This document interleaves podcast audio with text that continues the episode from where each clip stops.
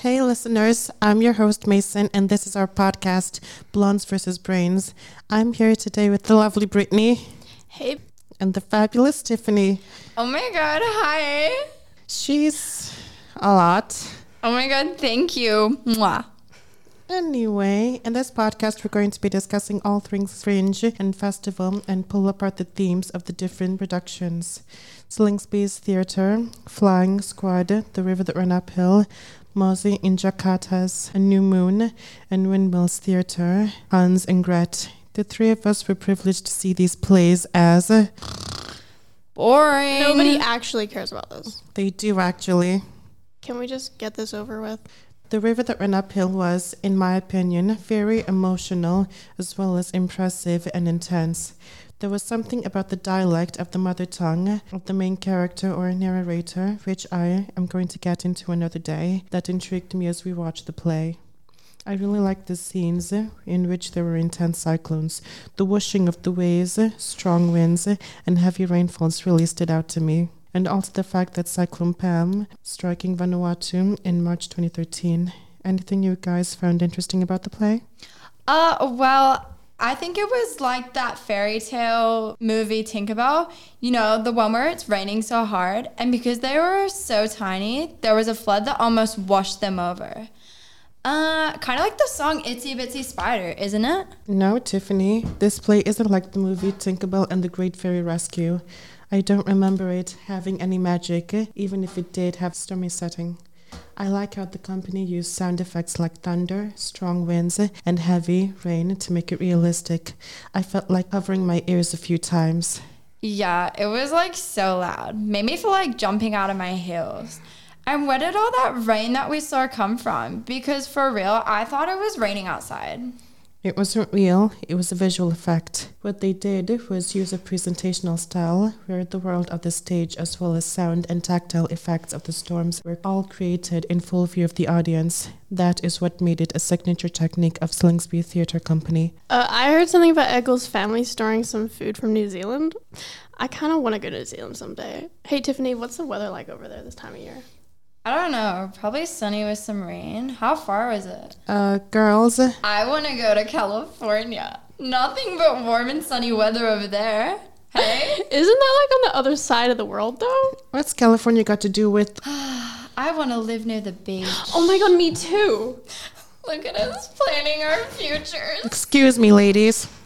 We're here to talk about four plays that we saw. I wouldn't mind visiting New Zealand or living in California one day. Oh, really?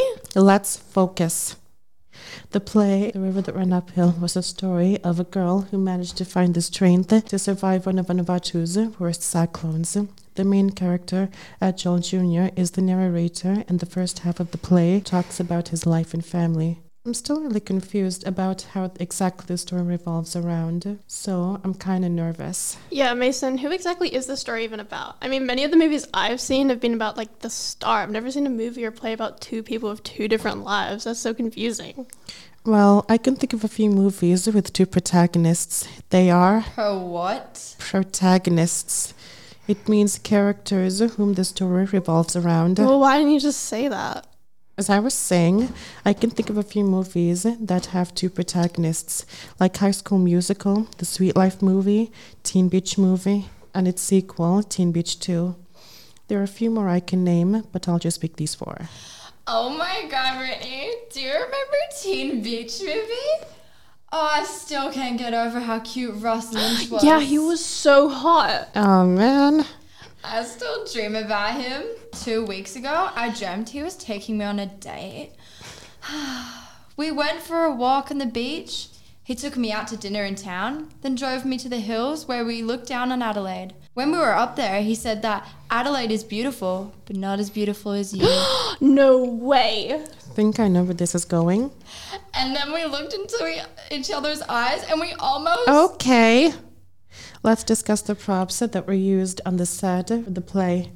What did you think about the tarpaulins the actors and actresses used to mimic the movements of the violent waves on the water during the storms? Tarpal what? Tarpaulins, those blue sheets they used to copy the movements of waves in the set lore. Oh, that, that's what they were doing. I thought they were fanning us because it was kind of hot that morning. Yeah, but it also was cold inside. hey, was that part of the play too?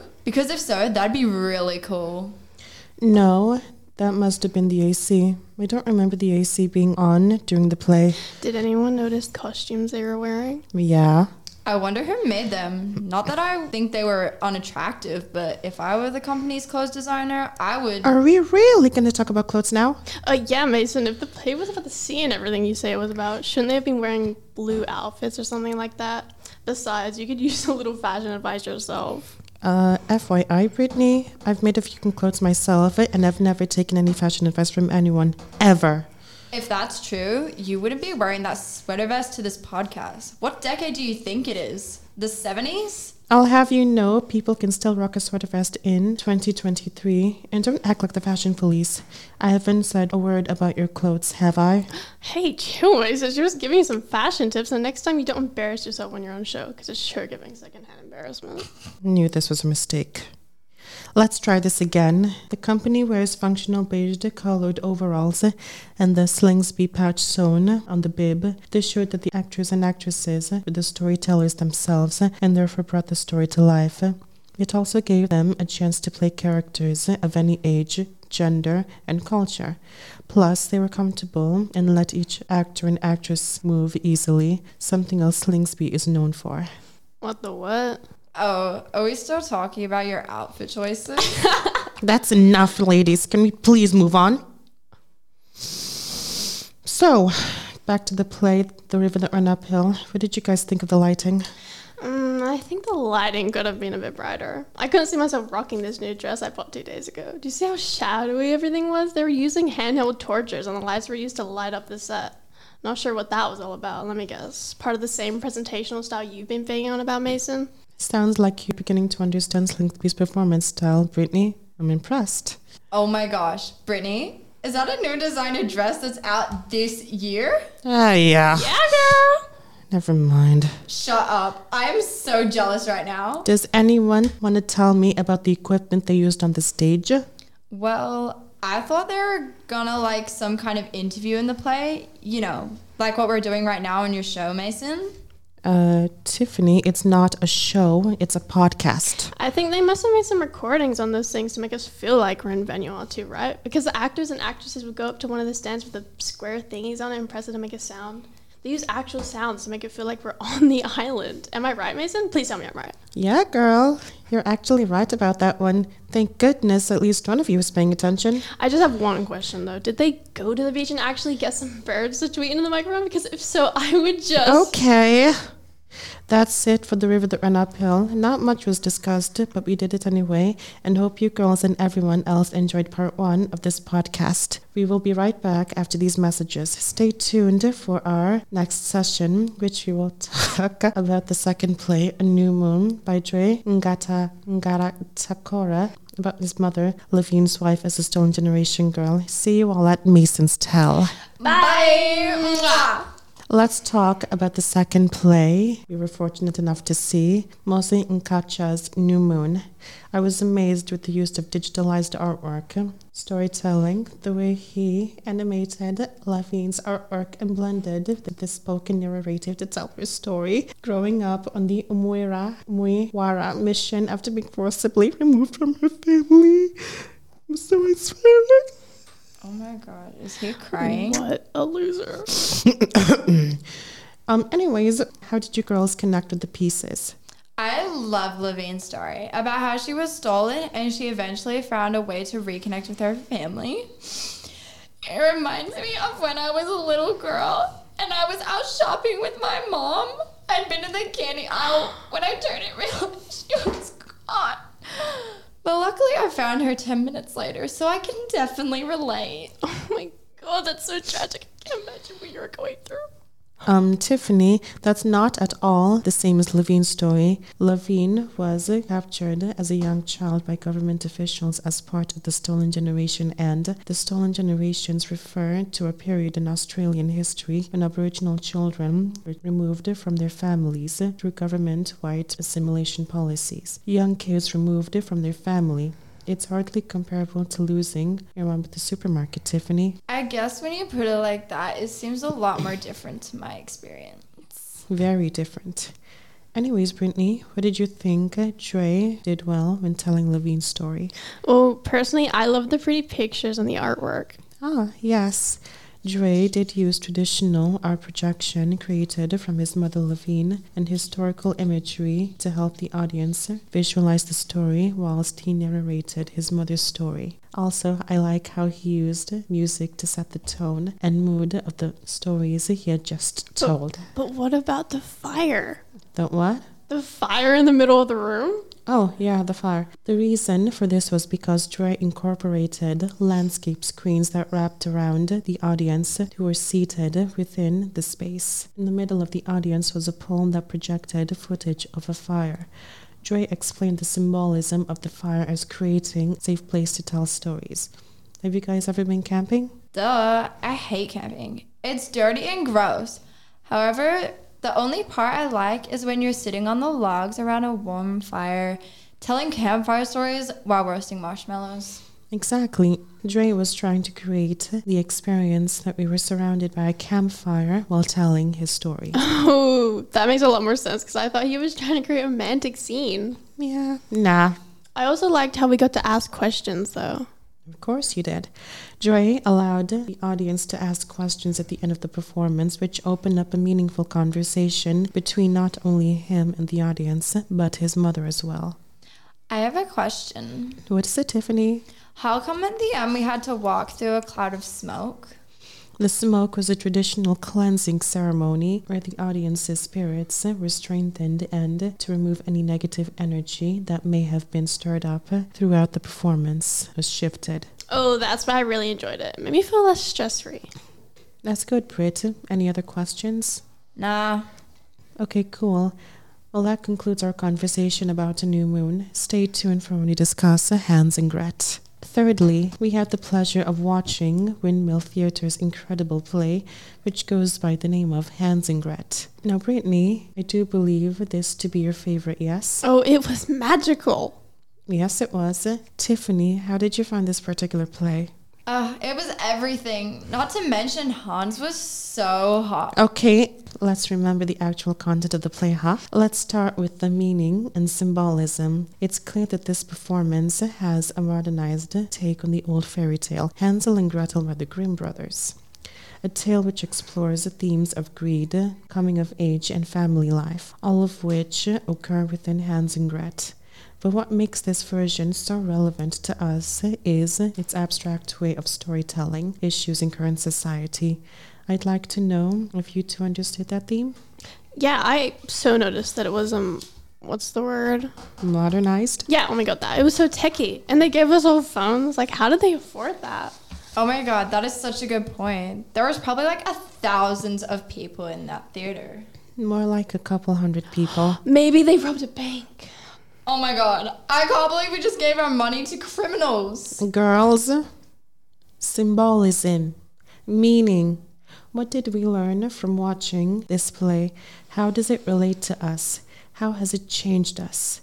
How are we new people because oh of my it? God, you are such a nerd. Get over yourself. Yeah, you're not all that, Michael.